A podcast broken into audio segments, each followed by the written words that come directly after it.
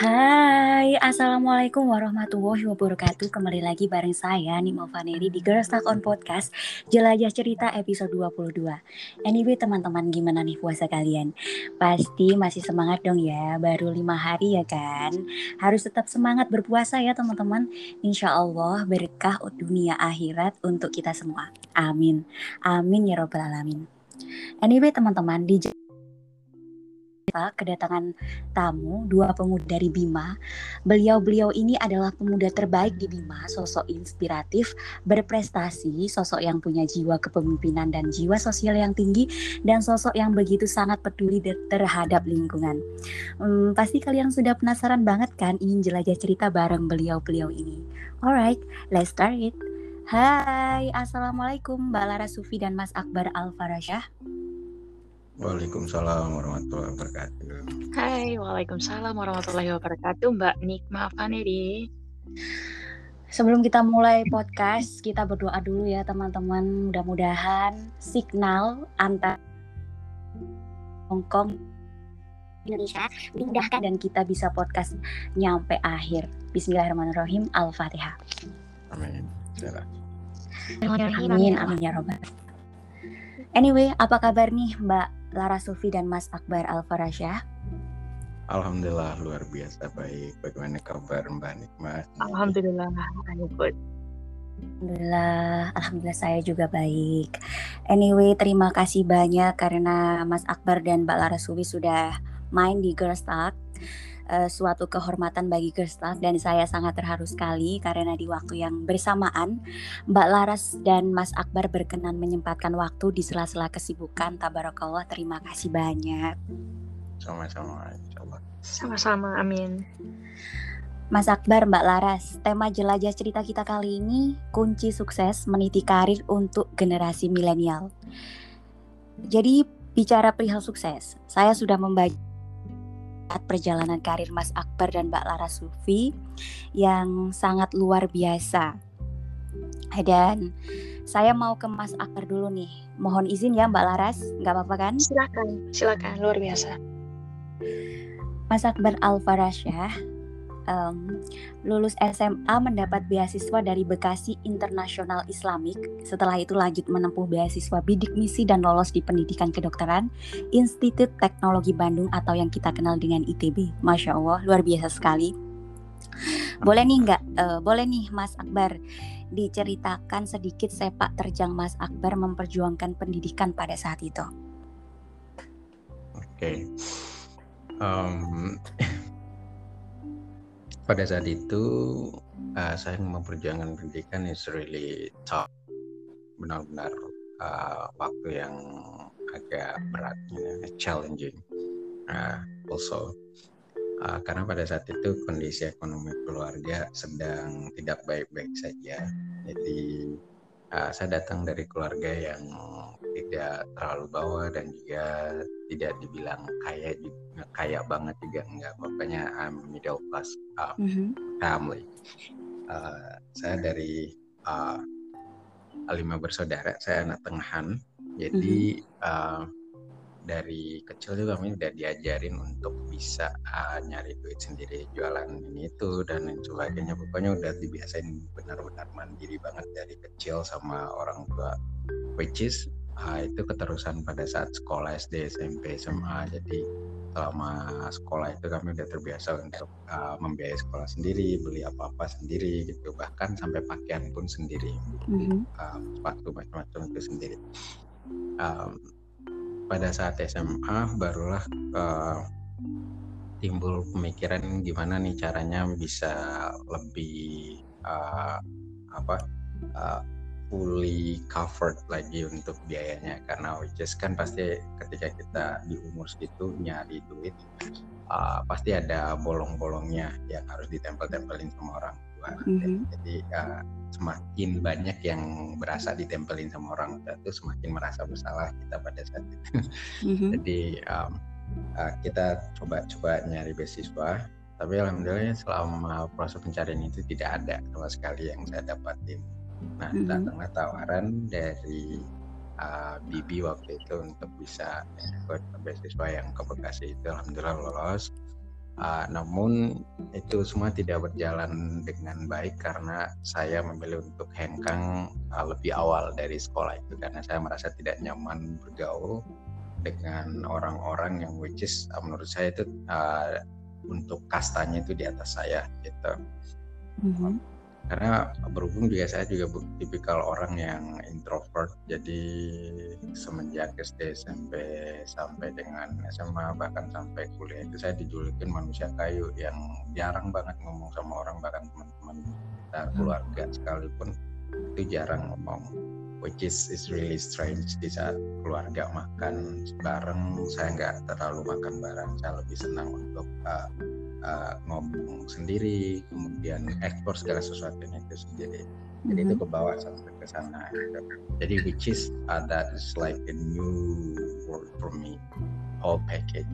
Jadi ada di Bekasi itu merupakan dunia baru yang asing buat saya. Jadi membuat saya tidak nyaman. Akhirnya saya memutuskan kembali ke uh, Bima dan melanjutkan sekolah di SMA KAE sebuah sekolah swasta yang sangat kecil which is berdampingan lagi dengan sekolah terfavorit di tempat saya waktu itu jadi setiap kali lewat sekolah itu jadi ngerasa kayak dibully dan uh, anak-anak sekolah seberang lebih memandang kastanya itu beda banget gitu pada saat mm-hmm. masuk ke sekolah itu pun I feel like uh, I make a wrong decisions because karena dilihat dari bentuk uh, sekolahnya yang sangat kecil gitu bangunannya dan lain sebagainya biasa kan pada saat kecil saat kecil itu biasanya kita melihat segala sesuatunya dari yang nampak yang materialistis gitu. Uh, akhirnya uh, awalnya saya mikir itu oh, putusan saya salah karena masuk di sekolahnya apa yang bisa saya agak bisa berkembangkan ternyata saya salah. Di sekolah itu ternyata saya menemukan banyak banget guru-gurunya tuh meskipun sederhana tapi they full of love. Mereka penuh dengan cinta kasih sayang benar-benar pure yang memang tidak pernah saya rasakan di sekolah-sekolah sebelumnya. Pertama di sekolah yang di Bekasi itu.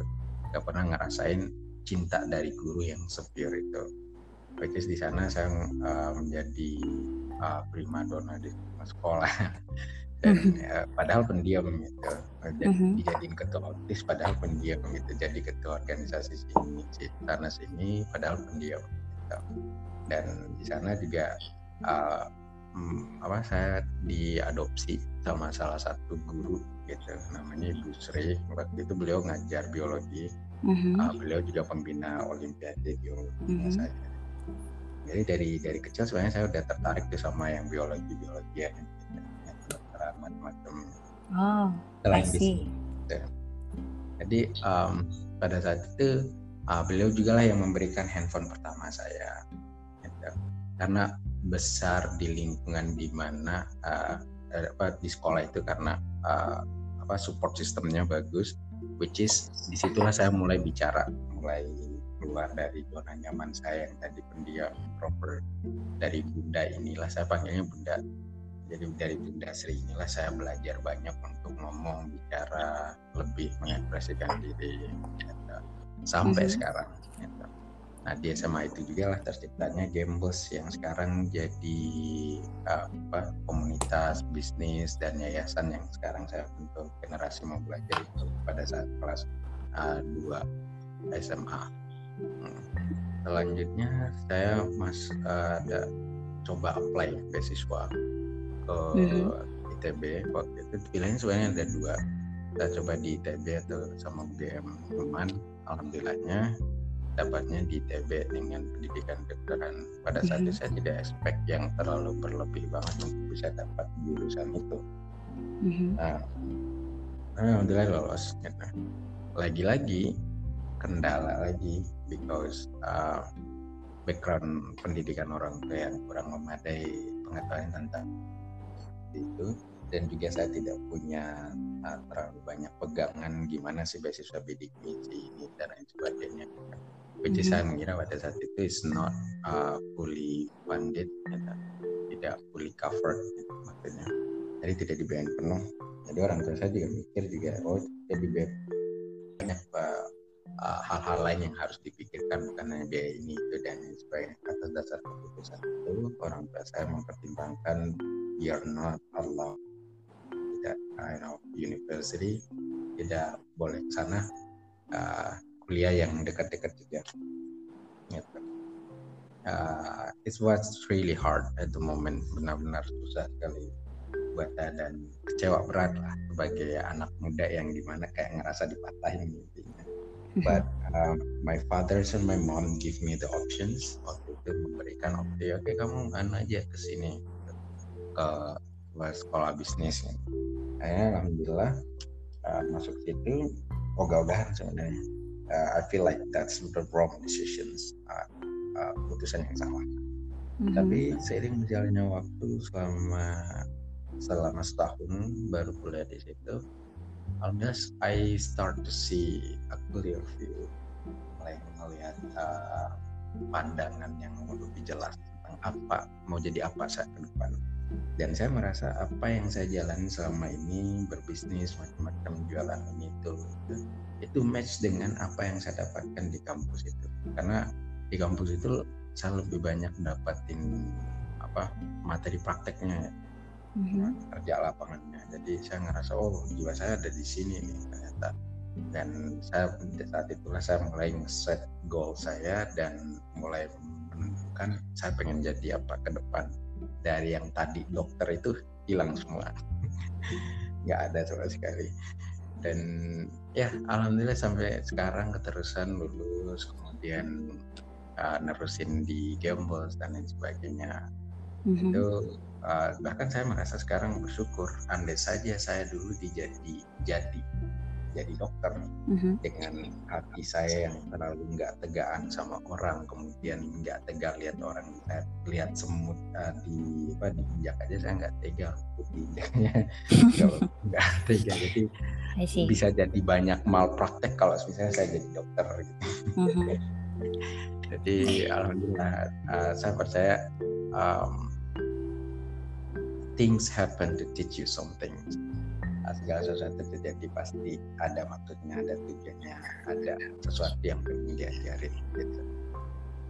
Alhamdulillah saya dapat kenapa Allah ngarahin saya ke sini karena memang Allah pengen saya uh, berbuat banyak kan. Setelah saya pikir-pikir juga kalau seandainya saya jadi dokter mungkin saya akan jadi dokter yang you know individual. Tidak mau ber, berbuat untuk orang lain ya I just do it by myself yang hanya mm -hmm. dokter yang mungkin hatinya keras dan tidak peduli dengan sesama. Mm -hmm. Amin. Alhamdulillah dari situlah saya uh, menjadi orang seperti sekarang. Kalau tidak karena jalan hidup itu mungkin I will never be in this position anymore. Gitu. Iya. Yeah. Karena semua adalah yang terbaik bila itu dari Allah. Ya, Masya Allah, keren banget Mas Akbar. Dan apa nih yang membuat apa Mas Akbar itu langsung apa menjadi apa ya kekuatan buat Mas Akbar bangkit dari keterpurukan.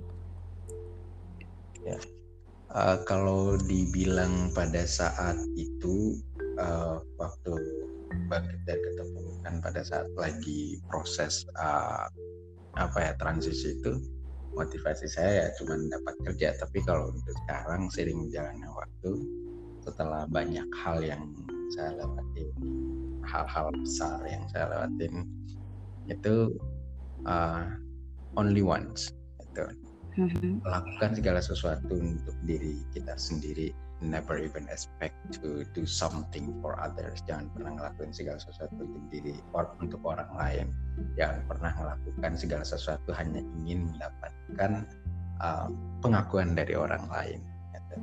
mm-hmm. lakukan segala sesuatu untuk diri sendiri apa yang kita suka apa yang kita rasa itu benar-benar uh, cocok untuk kita asal itu tidak merugikan orang lain asal itu tidak merugikan diri sendiri uh, mm-hmm. itu yang membuat kita bisa terus survive dan terus bangkit di saat kondisi terburuk sekalipun karena mm-hmm. ekspektasilah yang membuat kita berhenti melakukan segala sesuatunya karena kalau kita terlalu banyak ekspektasi ke orang sama ke sesuatu gitu nge-attach mimpi kita keinginan kita apa yang kita lakukan kepada sesuatu itu uh, lambat laun kita akan nyadar bahwa apa yang kita attach itu sebenarnya nggak bisa menjadi fondasi dasarnya. Kan fondasi dasar dari segala sesuatunya kan adalah diri kita. Ketika kita melakukan segala sesuatu untuk diri kita, insya Allah, apalagi sesuatu itu yang kita suka, insya Allah kita akan terus support dan terus semangat untuk melakukan segala sesuatu. Masya Allah, tabarakallah, inspiratif banget. Saya saya langsung termotivasi nih Mas Akbar. Baik itu tadi teman-teman dari Mas Akbar ya. Sekarang kita beralih ke Mbak Lara Sufi. Halo Mbak Lara Sufi. Halo Mbak Nikma Vaneri. Um, kita lanjut ngobrol ke Mbak Laras ya. Iya. Jadi Mbak Lara Sufi ini nama aslinya Sri Jumriati ya Mbak. Terus dikenal dengan nama pena Mbak Lara Sufi.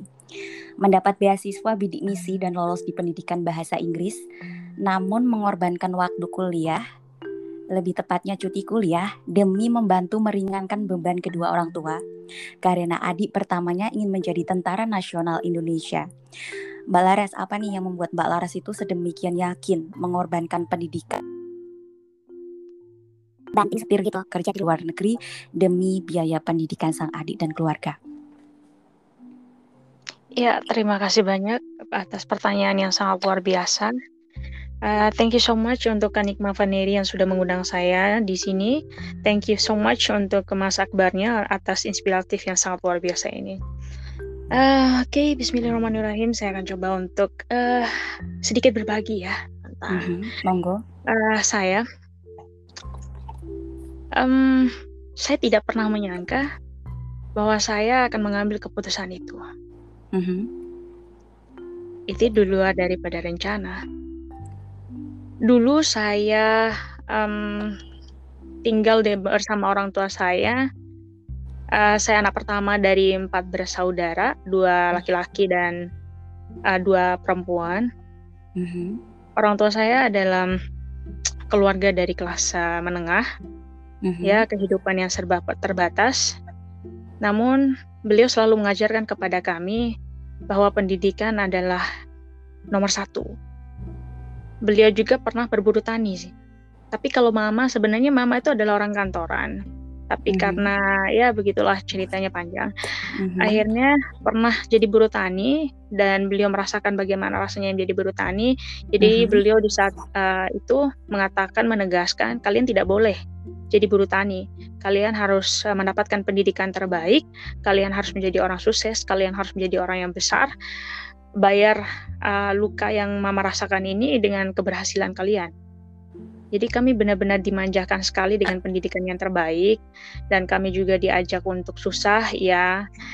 Uh, lalu SD, SMP, SMA saya sekolah dengan menggunakan beasiswa tidak dibayar. Kemudian kuliah.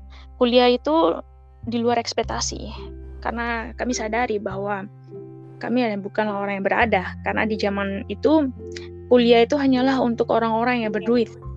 Begitu. Orang tua saya pun berpikir demikian. Hmm. Lalu saya bertemu dengan seorang pria, itu adalah senior saya di Universitas Mataram jurusan pertanian. Hmm. Beliau mengatakan bahwa ada beasiswa bidik misi katanya, kamu coba. Dan dia membantu saya.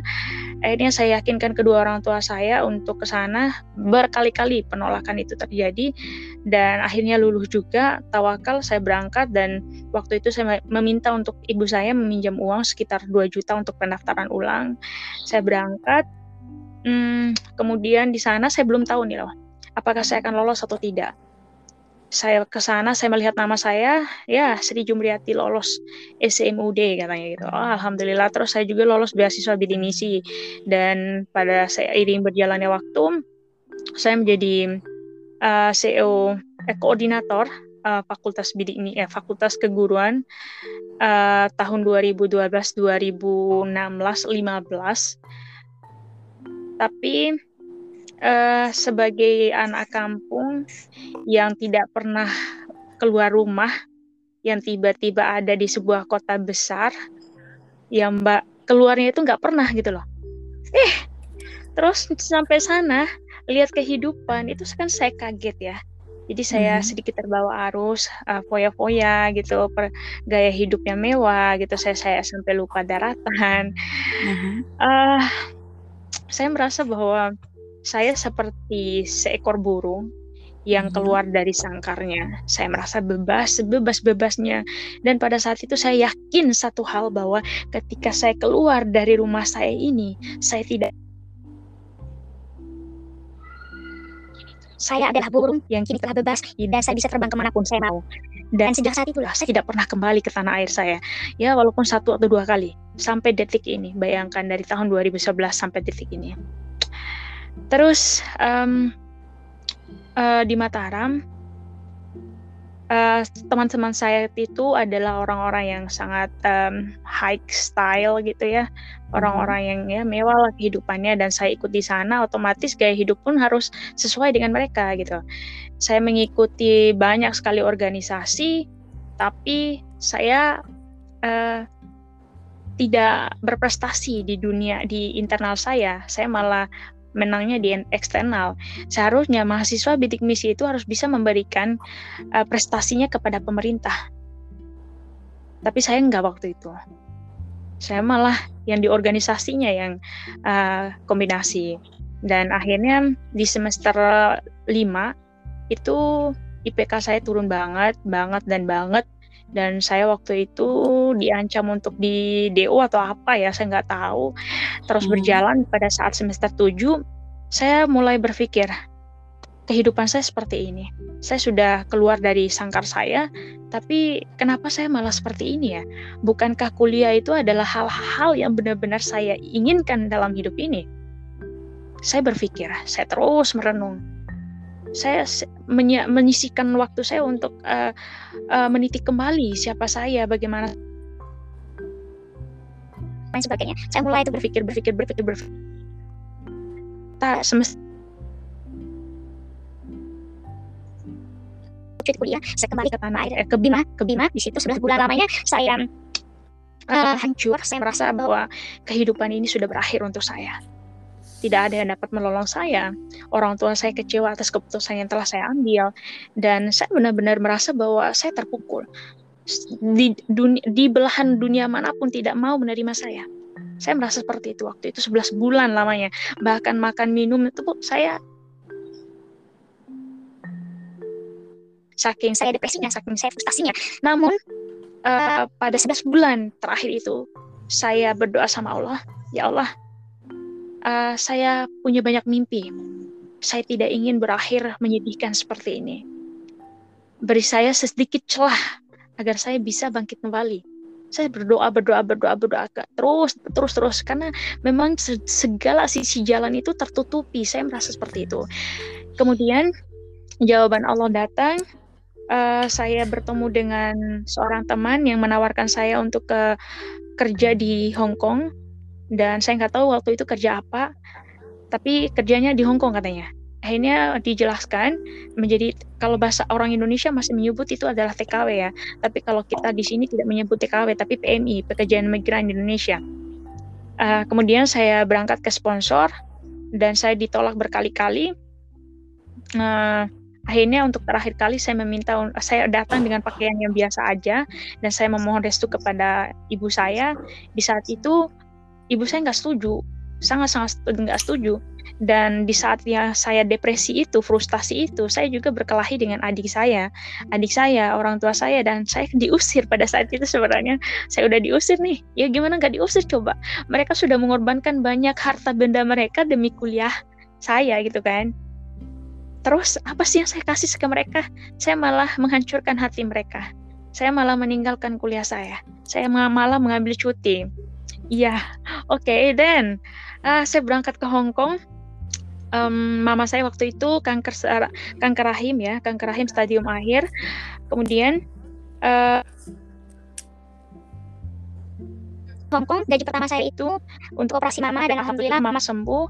Uh, kemudian seiring berjalannya waktu, akhirnya adik saya yang jadi tentara dan saya wujudkan itu dan saya jadikan dia tentara dengan hasil keringat dan jerih payah saya dan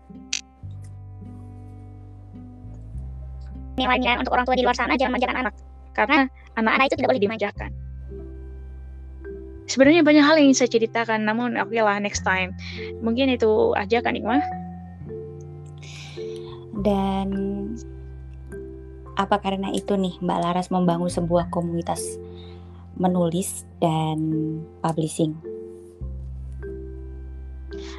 Ah iya, saya iya kalau komunitas rumah menulis itu saya bangunnya atas dasar panggilan kemanusiaan. Saya ingin menjadikan itu sebagai dakwah saya, berbagi menjadi jembatan penulis untuk penulis. Dan hmm. untuk RCV Publishing sendiri itu untuk uh, uh, passion saya untuk ke depannya, untuk saya kembali ke Indonesia karena saya ingin fokus untuk ke dunia bisnis itu aja. Masya Allah, tabarakallah. Terima kasih Mbak Laras. Saya langsung termotivasi banget.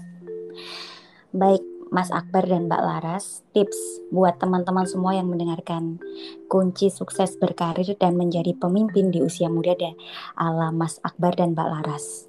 Jadi siapa dulu nih? Mas Akbar atau Mas Mbak Laras dulu? Nah, tadi kan saya udah lebih dulu nih, sekarang coba tak kasih ke girls. Oh, oh, terima kasih. Monggo Mbak Laras. Oke, okay, uh, untuk aset terbaik bangsa itu adalah kalian masih muda. Itu adalah aset terbaik kalian. Jadi manfaatkan usia muda kalian itu untuk berkarya. Karena setelah kalian menikah, itu sedikit aja kemungkinannya kalian bisa menjadi orang besar gitu. Maksudnya enggak gitu. Cuman manfaatkan waktumu, waktu mudamu, masa mudamu karena aset terbaik itu adalah kalian masih muda. Kalian bisa karena kalian masih muda, kalian bebas tapi satu hal, pilihan yang kalian ambil hari ini itu menentukan siapa kalian lima tahun ke depan. Dan ingat lagi, penyesalan itu sangat menyeramkan. Maka tuntaskan. Jangan biarkan penyesalan itu menjadi bumerang untukmu suatu hari nanti. Teruslah berkarya. Ingat, kalian dilahirkan oleh orang tua kalian itu untuk menjadi manusia yang bermanfaat, untuk bisa membahagiakan mereka. Maka balas jadi payah mereka dengan prestasi kalian. Jangan dulu menikah. Kalau misalnya kalau misalnya kalian ini ya uh, belum waktunya untuk menikah, jangan dulu menikah lah. Tapi kalau memang sudah waktunya menikah silahkan. Namun alangkah lebih baiknya bahagiakan dulu kedua orang tuamu. Masalah sekolah, tolong untuk anak-anak di luar sana sekolah ya, jangan berhenti sekolah karena sekolah itu adalah masa depan kalian. Pendidikan itu nomor satu. Dan untuk orang tua di luar sana jangan manjakan anak anak-anak itu tidak boleh dimanjakan. Jangan dulu, jangan juga dikerasin. Ya mungkin itu aja sih. Sebenarnya banyak sekali yang ingin kita sampaikan ya, tapi bro, berhubung waktunya sedikit, jadi ya udah itu aja. Next Terima kasih. Time, next time, insya ya. Allah. Monggo ma ma Mas Akbar, apa nih yang tips kunci sukses berkarir dan menjadi pemimpin di usia muda ala Mas Akbar? Oke, okay. um, kalau buat saya pribadi itu uh, belajar untuk uh, sabar itu yang paling utama. Uh-huh. Belajar untuk uh, ngontrol emosi yang kita punya. Emosi kan banyak. Nah, karena kita setiap hari bakal ngadapin itu. Uh, jika kita pengen sukses pasti akan lebih banyak dengan hal-hal yang sometimes akan membuat kita um, terpental sana sini gitu. Jadi mm-hmm. kemampuan untuk bisa mengontrol emosi, mengontrol apa yang ada dalam diri kita, kemampuan untuk mengontrol diri itu itu yang paling penting. The first one. Gitu. Mm-hmm. Terus kita juga harus punya tekad yang kuat, niat yang kuat untuk bisa uh, punya untuk bisa mencapai apa yang kita inginkan. Jadi punyalah mm-hmm. mimpi, punyalah tujuan hidup supaya kita bisa semangat untuk ngejalanin setiap episode, setiap uh, hal yang bakalan kita uh, lewatin ke depan. Gitu. Jadi uh, untuk saya jangan pernah uh, jauh sih dari Tuhan itu sendiri. You have to know your identity. Kamu berasal dari mana, agamamu apa dan lain sebagainya itu harus dipegang kuat-kuat. Gitu. Itu menurut saya kunci sukses. Dan jangan pernah melakukan segala sesuatu untuk membuktikan kepada siapa-siapa. Lakukan segala sesuatu untuk diri kita. Turunkan ego supaya nanti mm-hmm. ketika kita benar-benar melakukan sesuatu itu untuk diri kita kita pasti akan lakukan segala sesuatu itu dari hati. Dan niatkan untuk bisa menjadi manfaat buat diri sendiri keluarga dan orang lain Masya Allah, terima kasih Mas Akbar buat tips yang benar-benar memotivasi kita semua. Terakhir nih sebelum kita closing, apa yang ingin Mas Akbar dan Mbak Lara sampaikan kepada teman-teman yang sedang mendengarkan podcast ini? Silakan Mas Akbar. Oh ya, uh, kalau saya simpel saja, just be yourself, jadi diri sendiri dan tahu menempatkan diri di mana aja. Uh, kalau dari saya, teruslah bermimpi, jangan takut bermimpi, berbuat baik, berbuat tulus tanpa mengharapkan imbalan, karena sedikit kebaikan yang kita kerjakan itu akan menjadi amal kita di kemudian hari, entah di waktu yang seperti apa, kapan, dan bagaimana, dan dengan siapa. Pertolong, sa, sa, bantuan yang kita berikan itu dengan tulus dan dengan tulus dan ikhlas itu akan menjadi penolong kita tidak di, jika tak di dunia maka di akhirat. Jadi teruslah berbuat baik. Itu saja ya. Kalau dari saya buat kalian semua ya, teman-teman pendengar, jadilah versi terbaik diri kalian sendiri. Lakukan yang terbaik di mana pun kalian menginjakkan langkah kaki. Baik, terima kasih Mbak Lara Sufi, Mas Ak mudah-mudahan semakin sukses karirnya uh, buat uh, Gembel dan KRM juga El Sufi Publishing. Pokoknya doa saya sukses buat Mbak Lara Sufi dan Mas Akbar. Amin amin ya robbal alamin. Amin. Amin ya robbal alamin. Terima kasih banyak Mbak Nifma Fanari dan Mas Akbar terima kasih selamat istirahat baik teman-teman untuk meraih kesuksesan perlu dilakukan dengan perjuangan dan pengorbanan serta niat dalam hati. Kita semua pasti tentu tahu jalan menuju kesuksesan memang tidak mudah untuk dilalui. Namun dibarengi dengan niat dan usaha, doa dan semangat serta pantang menyerah, sukses bukan menjadi hal yang mustahil, tetap menjadi diri kalian sendiri, lakukan yang terbaik untuk diri kalian sendiri. Baik teman-teman, sekian dulu podcast kita hari ini. Insya Allah kita akan bertemu lagi di episode berikutnya dengan tema yang insya Allah um, apa ya uh, ya gitu deh pokoknya teman-teman udah ngantuk ini hostnya Baik teman-teman mohon maaf apabila ada uh, kata yang kurang berkenan di hati kalian. Saya Nima Vaneri. Uh, ya.